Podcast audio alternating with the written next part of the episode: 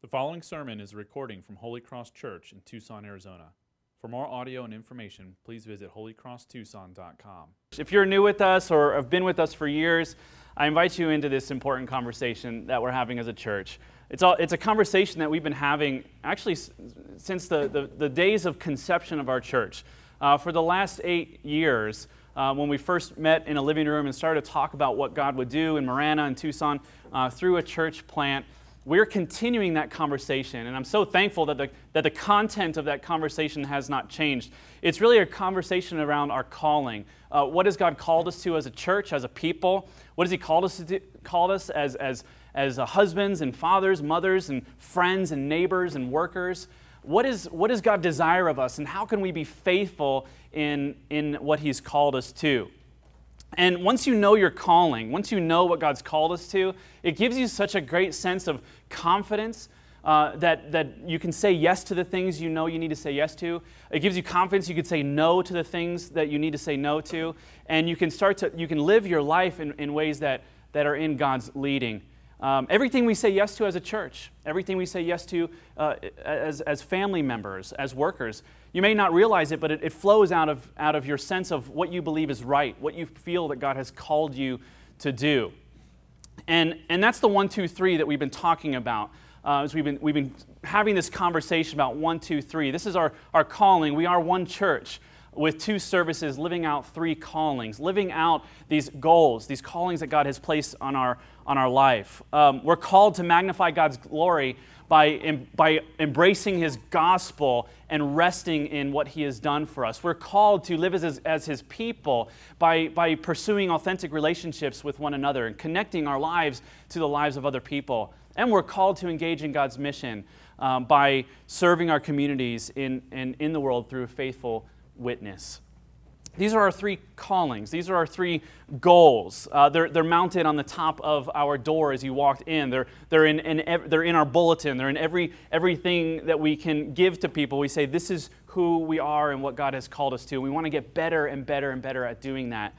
And, and these three callings are really, they're really one calling uh, to declare and demonstrate the glory of God the series just didn't sound the same one two one. So one two three. You know but really these three callings are one calling lived out in three different ways. Our one calling is to sing the praises of god to glorify god uh, to honor him to live for him. And so for three weeks we're going to talk about this calling um, as god's church and as his people. I hope that it will direct your life. I really hope that it will um, empower you encourage you convict you convince you uh, of, how, of, of how God desires you to live just as individuals, uh, what values He has called you to as Christians, um, and, and also how to join us as a church uh, as we pursue our calling. And so we're called to connect people to God, to connect people to one another, and connect people to their communities as faithful witnesses. And so, part one of three, we're just going to get into this. What connecting people to God? Would you go to your Bibles if you have a Bible with you? Would you open up uh, to God's Word in 1 Corinthians chapter nine? We'll be reading from there this morning. 1 Corinthians chapter 9. Um, what a, this is a great passage that talks about uh, Paul's pursuit of, of how to connect people to God and his motivation and his, his practice and his reward that he seeks uh, for connecting people to God. We're going to read in, in starting in verse 19, chapter 9. This is God's word. For though I am free from all, I have made myself a servant to all, that I might win more of them. To the Jews I became as a Jew in order to win Jews. To those under the law I became as one under the law, though not being myself under the law, that I might win those under the law. To those outside the law I became as one outside the law, not being outside the law of God, but under the law of Christ that I might win those outside the law. To the weak I became weak, that I might win the weak. I have become all things to all people, that by all means I might save some. I do it all for the sake of the gospel, that I may share with them in its blessings. This passage, in fact, all of chapter 9 in 1 Corinthians, really is about Paul talking about how he's making adjustments in his life in order to make the gospel more accessible to people that he encounters. Paul is talking about and even defending his life as he makes adjustments, core adjustments to, to what he involves himself in and, and the people he, uh, the company he keeps, the people he hangs out with. all for the sake of making the gospel accessible to more and more people. He speaks about becoming all things to all people, that by all means I might save some. And verse 19 is really the thesis of, of, of the calling of a follower of Jesus. Verse 19 is to connect people to the good news of the gospel, to connect people to God. And he says in verse 19, For though I am free from all, I've made myself a servant to all, that I might win more of them. And it's easy to look at this and say, wow, what a great pastor, what a great missionary, what a great person who has felt called to full time ministry. That's a great calling for somebody working in the church. And in fact, this is not just the calling of Paul as an apostle or a missionary or a full time person on staff at a church. This is the calling of every, every follower of Jesus. To, to know what Paul means by when he says, I'm free from all, though I've made myself a servant to all, that I might win more of them. This is our calling as people, every Christian. And so let's walk through these three parts together. If we want to connect people to God, we must do three things. First, we must know the scope of our freedom. Paul says, Though I am free from all. What does that mean? Though I am free from all. What a, what a mentality to have. Imagine no need to people please, no anxious living as to wonder what the future holds no people or situations that I need to control in order to bu- boost my self esteem, no inner turmoil as a result of past regrets and, and decisions that we have made, no, no finding yourself in just the in a, kind of a dungeon of your own sin and feeling just regret over those things. No need for self preservation or pretending to be better than you are. That's what Paul is saying. He said, I am free from all. I don't answer to anyone. I am not, no one no one tells me who I am. I have freedom to do whatever it is that God has called me to do. You see, this is what the gospel does. The gospel welcomes you into a new life where our sense of freedom does not come from our ability to control our lives, but freedom that comes from the fact that we are accepted and adopted and loved by God, not based on our character or our record, but on the perfect life and work of Jesus Christ for us. And nothing can separate us from the love of God. Nothing can separate us from the relationship that we have been given by God's grace through Jesus Christ and his work for us. And Paul looks at that and he says, I am free. I have contentment. I don't have anxiety as to worrying about what people think of me. I don't have to act in such a way so that they'll like me because God likes me. He has given himself for me brings freedom in her life. It's the opposite of the, the Janis Joplin kind of freedom, if you, know, if you know the reference, right? If you don't know it, it's a song from the 70s that was made famous by Janis Joplin. And it's a story about a girl who's lost everything, right? She's lost everything car, home, money, possessions. She's got the shirt on her back and she's just walking. She's lost everything. And she looks at her life and she says, This is freedom. Freedom is just another, another word for nothing left to lose. That's what she says. And then along comes Bobby McGee, right? So this guy, he drives by and, and picks her up. And she has this relationship, and she's glad for the relationship. She's thankful for this friendship. They go on adventures together, and then Bobby McGee just one morning wakes up and leaves. And she says, Fine, better for me. Now I'm even more free than I was. No relationship to be tied down to. Freedom. Freedom is just another word for nothing left to lose. I lose my home, now I have less responsibility. That's freedom.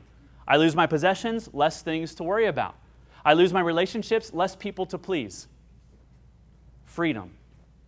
Unhindered freedom. There's two ways to pursue freedom. One way is to lose everything that weighs you down. Lose all your responsibility. Don't answer to anyone. Lose your bills, your obligations, your relationships. That's one way to pursue freedom. The other way to pursue freedom is not defined by what we lose, but by what we gain the kind of freedom that's found in the grace of God. This is the kind of freedom that Paul has. He is not free because he has unhindered himself from everything in life. He is free because of what he has gained. Paul says, I'm free not because I've given up on life, but because I have been given abundant life. I have been given the riches of life. I've been given the riches of heaven. I have everything that I could possibly need in abundant measure, and it can never be taken away. That's the basis of my freedom. That's why I'm able to engage in relationships, and that's why I'm able to proclaim the gospel freely and not worrying about how you receive it or what you might think. I've been accepted by God, by His grace. So I don't have to look for acceptance through people pleasing or through pretending that I'm better than I really am. I don't have to control my life because I'm in God's hands and He's in control. And He has promised that I will remain under, in the care of His hands. And so I don't have to try to control my life. I don't have to fight for my rights and my privileges on earth because I've been given everything. And even though I might find myself where those rights and privileges are infringed upon and it brings great discomfort, I know that those discomforts are only temporary, for God is good and He will take care of me. He will provide for me. Imagine that kind of peace. Do you have that kind of freedom in your life? The kind of contentment, peace in your life. What it does is it loosens your grip on needing your life to play by your rules. It makes you generous. It makes you sacrificial. It makes you compassionate to the needs and cares of others. Because you can lose, you can give, you can sacrifice because you've gained everything through Christ. It makes you look beyond your own interest towards the purposes of God in the world and say, I can give my life for that. Because to lose my life is to gain my life in Christ. If I have God and His love and acceptance, then everything can be taken away my reputation, my health, my friendships, my, my, my, my, uh, my impact in the world. Everything can be taken away. And if I have Christ, I still have everything. That is Paul's freedom. And if we want to be passionate about connecting people to God and relationship with God, we need to know that freedom. We need to rest our life on that freedom. Paul's peace comes from, from what he has been given by the grace of God, and it's the foundation of all that he does. It's the foundation that leads him to say, and therefore I'm going to be a servant of all people. That's what leads him to say, I'm going to live as, as servants. That's the radical second point in this passage to live as servants. Paul says, I've made myself a servant to all. He elaborates on this a little bit. He fleshes out what it looks like to be a servant to all people. He says to become all things to all people. When he's with Jewish people, he submitted himself to the law, observed their laws and practices, even though he was, even though he was not under that law, even though he was not himself under the law. When he was with Gentiles, he would seek to build bridges, but in all ways being under the law of Christ. When he was with weak people and despised people, he would give up his earthly comforts in order to gain a window into preaching the gospel into their life. Paul is defending himself. He's saying, I have become all things to all people. And this isn't a, an excuse for license. It's not saying, well, we can do anything in our ability as long as we are seeking friendship with others. There was this, one of my favorite rappers. Sorry, I know that's a weird way to start a story. Um, he, he stopped being a rapper and became a pastor. Uh, and he felt called to, to those under substance abuse and drug abuse. And he said, I've found that I, have, I can speak more into a window in their life when I'm high because I, I gain reputation and things like that. That's not what this is talking about, right? You're like, oh my gosh, where is he going? As one under Christ, he says, I, I am not under the law. I'm, I'm not under the law. I'm under, I'm under Christ. I am free as long as it does not infringe on the law of Christ. I'm free to do whatever I can in my freedom, by any means possible, to remove obstacles to preach the gospel, as long as I'm not dishonoring God. And that's what he is saying. And people criticized him for that because he was, when he was with the Jewish people, he would seek to build bridges with them and observing their law, even by saying, Hey, I'm doing these things, but I am not, but I'm not under this law, I'm under God's grace. And when he was with Gentiles, he didn't observe the Jewish law. And he said, I don't have to because I'm under Christ, I'm under grace. When he was with weak people, he said, I can give of my possessions. I can become as weak because I am I have everything because I'm under Christ. Paul is showing us that followers of Jesus are to live and act in ways that are different from the way we would naturally act if we did not have his grace. Do you understand this? Paul is saying we should live and act as the, in ways that are opposite, in many ways, that are opposite of the way we would naturally act just left to ourselves. Let me ask you if you, were, if you were not made free by grace, if you did not have the promise of God, the acceptance of God, the adoption by His grace, if you did not belong to Him based on His good work, what questions would you ask before making decisions? Big decisions in your life. How would you go about your life? Maybe here's some. You may ask the questions how will this, how will this affect my life? How will it affect my way of life? Will, it, will, will this set me up for success or won't it? Does this hurt the bottom line? Is it absolutely necessary? You see, you'll ask these questions how will, this, how will people perceive me if I do this action? Will this make me more comfortable or less comfortable? And then you'll make decisions based on that, how it impacts you. Now, here's the scary thing is it possible that you are a Christian and you're still asking questions like that? Is it possible that you are a follower of Jesus, you've received the grace of God, and these are still the primary questions in your life? How will this affect me? How will it hurt my bottom line? How will it affect my comfort? What will people think of me if I do it? These are questions of a person who, are, who do not understand the grace of God. The grace of God transforms and empowers us to replace a consumer driven mentality in our lives with a life together mission out of love in community. Paul is so satisfied. He is so filled with the fullness of God in the love of Jesus Christ. He is able to lay down his own rights and privileges in order to make the gospel accessible to as many people as possible. So much so that Paul even says, I am in, it's in my right and privilege as a pastor to take a salary and to ask people who I am ministering to to pay me for that ministry. That's in my right. But Paul says, but I don't do it. I have my own job that makes, uh, makes income and generates income so that no one will ever accuse me of doing it for the money. That's what Paul says. Let me remind you that the gospel is not just for non Christians. We are not only saved by grace and by the gospel, but we grow in the gospel. We grow according to grace. We become more and more like Jesus as the, as the gospel is applied to our life, as we realize our freedom and embrace that freedom we have. The gospel transforms and empowers Christians to, to lay down our consumer mentalities in exchange for a life together in joy and love and on mission with others.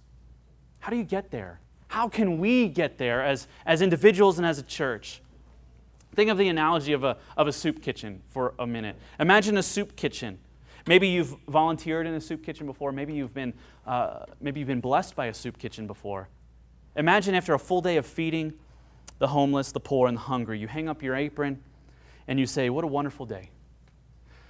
You take a big sigh, and everyone has gone, just the volunteers are left. And you say, What a, what a fruitful day. What a great day. Look at the people that came in hungry, and we fed them for free. They came and they had nothing, and we fed them and filled their bellies, and they left satisfied. Let's do this more you know what, let's do another soup kitchen on the other side of town. Let's try to grow this. Let's try to knock down a wall and make our soup kitchen bigger. Let's go from five, from five pots to 10. Let's get more volunteers. Let's try to advertise and, and, and put in money into marketing to let people know in our community that we're here to bless them, to feed them. And one of the volunteers comes forward and says, You know, this soup kitchen means a lot to me. I remember I was one of the first people here. I remember when it first started. It was just three employees, a couple volunteers, a couple pots of food. Maybe 10 people were fed every week. It was relational, it was intentional. You knew everyone, everyone knew your name. It felt safe, it was friendly, it was comfortable. I'm afraid that if we grow, I'm afraid that if we expand, I'm afraid that if we add another one, that we'll lose that feeling of, of that, that, the relational aspect. I'm, I'm afraid we'll lose the things that really I love about this soup kitchen in the first place. This person doesn't understand the purpose of a soup kitchen. What they are describing is a social club. What they're describing is a, is a support group, not a place where hungry people come to eat for free. And they've lost their calling. They've lost the meaning of why the soup kitchen exists. The church ought to be a soup kitchen that gives away free food to hungry people who can't afford it. Using this analogy, the church ought to be a place that offers the good news of Christ free of charge. It is free for us. That doesn't mean it's free entirely, it cost a great deal. It cost God everything. In giving his son, it cost the life of Jesus Christ. But we come as hungry people saying, I need to be satisfied. I want to be satisfied. I long for purpose and meaning in my life. I long for calling. And then the church ought to say, Here is a banquet. Feast on it. Well, what do I need to give? Nothing. It has been given for you. Eat to your desire, to your fullness of your desire, and go away satisfied and come back and eat again. Come back and renew this, this joy that you have. You know, maybe uh, the way I'm describing this freeness of the gospel has, has, has made you feeling a little confused. You know, the gospel means good news.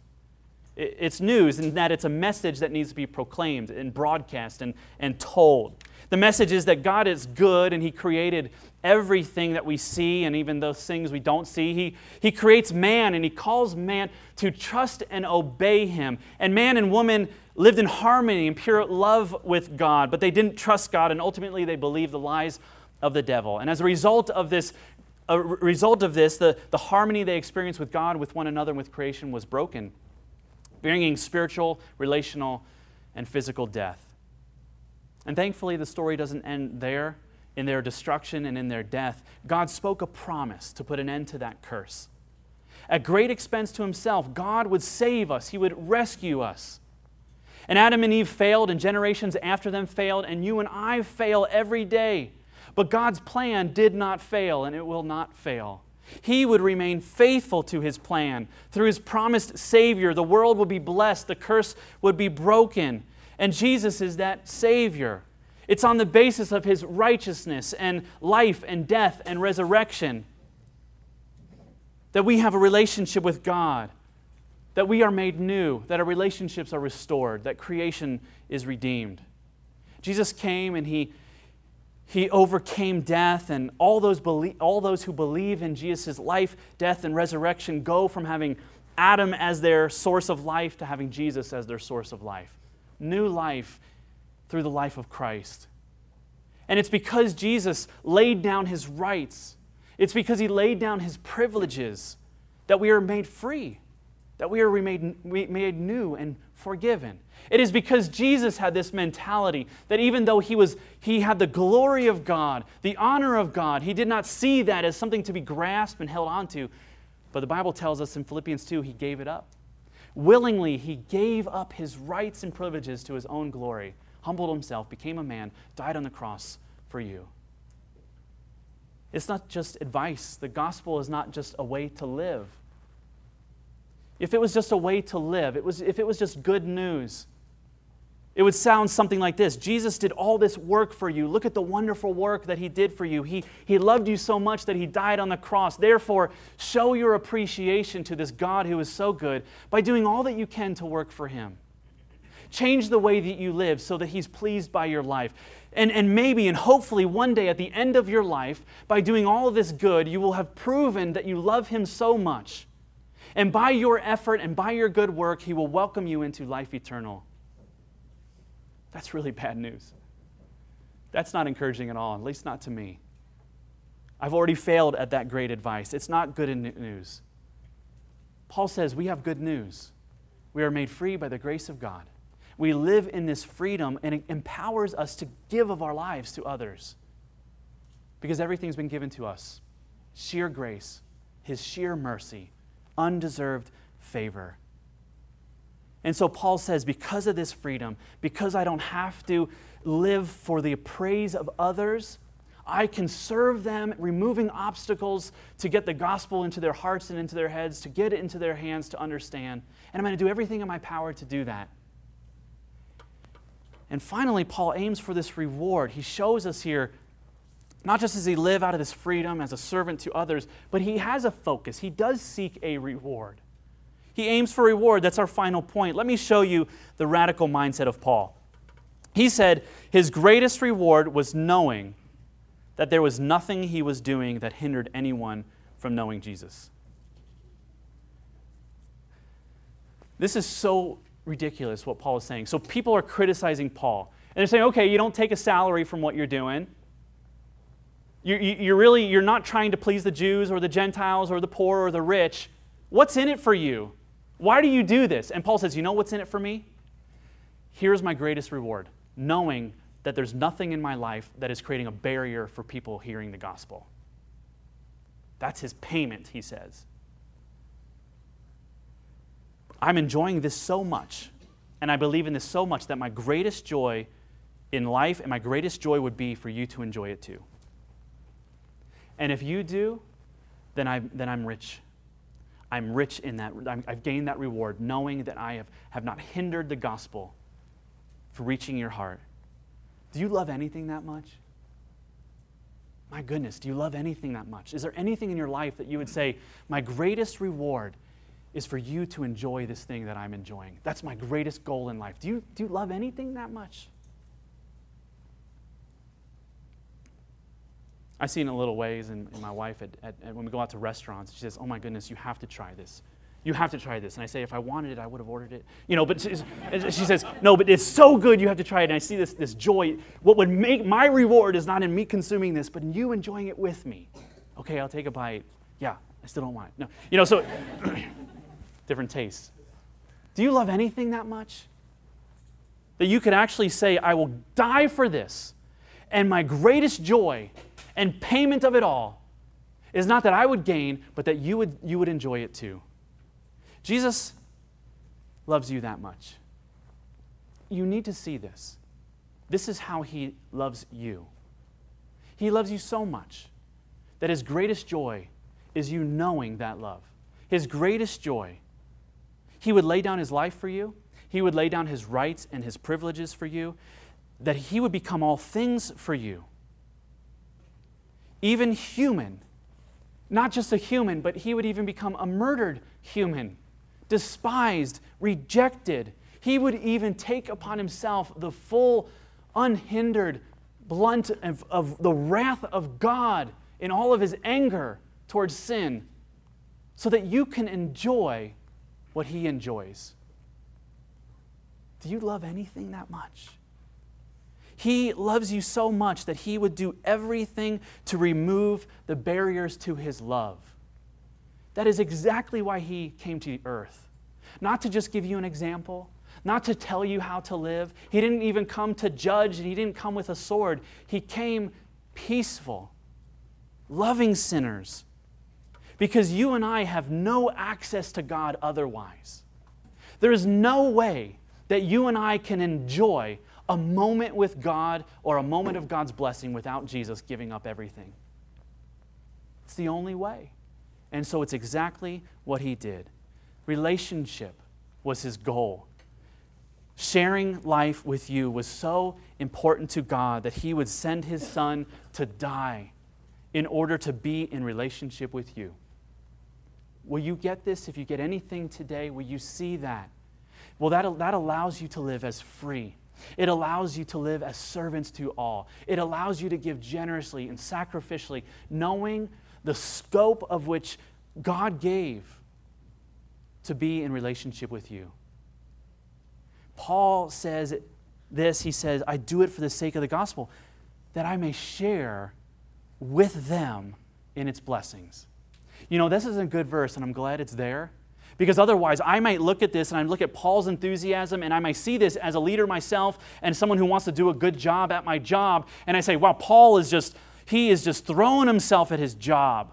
Paul is burning the candle at both ends. Paul is, is restless in his work.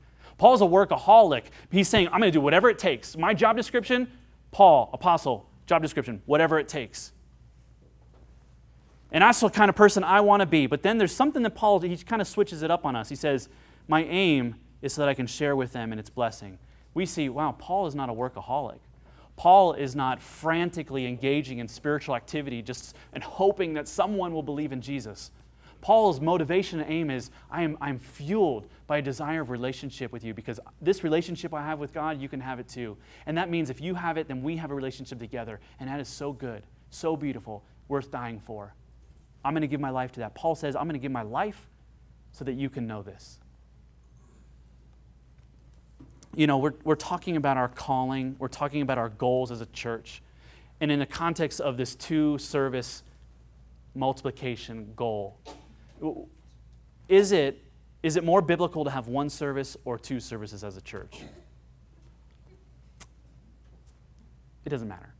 We're not commanded to have one service. We're not commanded to have two. We're not forbidden. We're not prohibited to have two. We're not prohibited to have 10.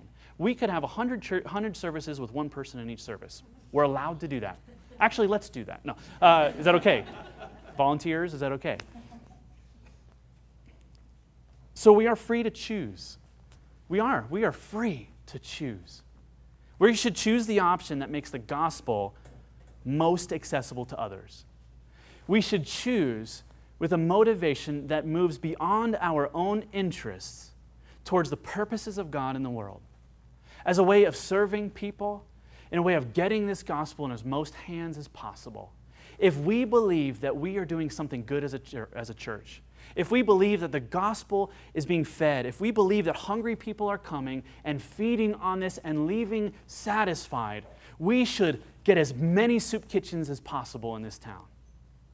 We should do that because we believe that we are being faithful to God and if one service doesn't allow us to do that, or if it creates a barrier to doing that, we should go to two. We should be motivated not by the structure or the program or the, what it appears to be. Wow, two services. That means that we're a growing church. We should be motivated not by any of that. Those are not primary motivations. Primary motivation, we're giving away free gospel that changes lives. How can we get this in as many hands as possible? Let's tell as many people as possible because we're free to do what we want. We want to be servants of all, and we want to share in this relationship with others. Each week, I'm going to ask you to participate with us as we pursue our calling to magnify God's glory. As we pursue our calling to proclaim the gospel together, to share in its goodness together, to feast uh, with one another, and then to participate in serving others so that everyone is satisfied and nurtured and transformed by this good news. It comes in the form of worship. I'm going to ask you to participate with us as we worship God with one voice, as we lift our voices, as we come under the teaching of God's word, as we pursue relationship with other and getting connected in community and life groups, as we engage in sacrificial participation in God's purposes in the church and the world. And so I want to invite you into that. It's this full, holistic, and all encompassing life together motivated by love in community with one another. Each week, I'm going to ask you to participate with that, to get on a team, to volunteer, to volunteer not, and not asking yourself, well, what will maximize my comfort? What will, what will please me?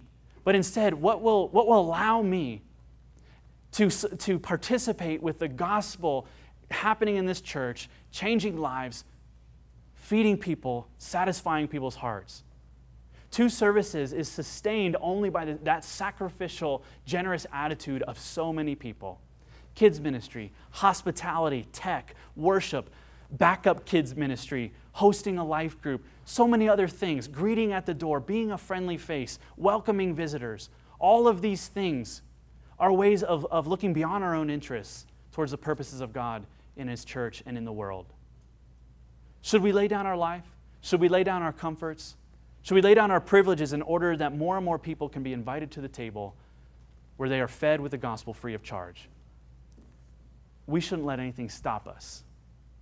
That's why we're going to two services, is because we don't want anything to stop us from doing that. In fact, shame on us if we do. That's what Paul says. He says, Woe is me if I don't do this, if I don't preach the gospel, if I don't give this free meal. Woe is me if I don't do whatever I can if I don't remove any barrier. He is saying, I should be shamed. If we don't have this motivation in us, if I've enjoyed this goodness and not share it with others, woe is me. So, church, I invite you into that. I invite you to that conversation. Each week I will, just as I don't want it to be a surprise, I'm going to be asking you, would you volunteer on a team? You can do that. There's a, there's a card out on the welcome table that looks like this the green card, and on the back are all these ways to, to, to volunteer, all these ways to join a team. If you're not in a team, think about what you're good at, think about what you would enjoy. Even ask us, hey, I'm, I'm open, I'm available. Where do you need me most? And we want to help you do that. And together we worship God, we participate in His work here in our church, we magnify His glory together. We are one church with two services living out these three goals together. Let's pray.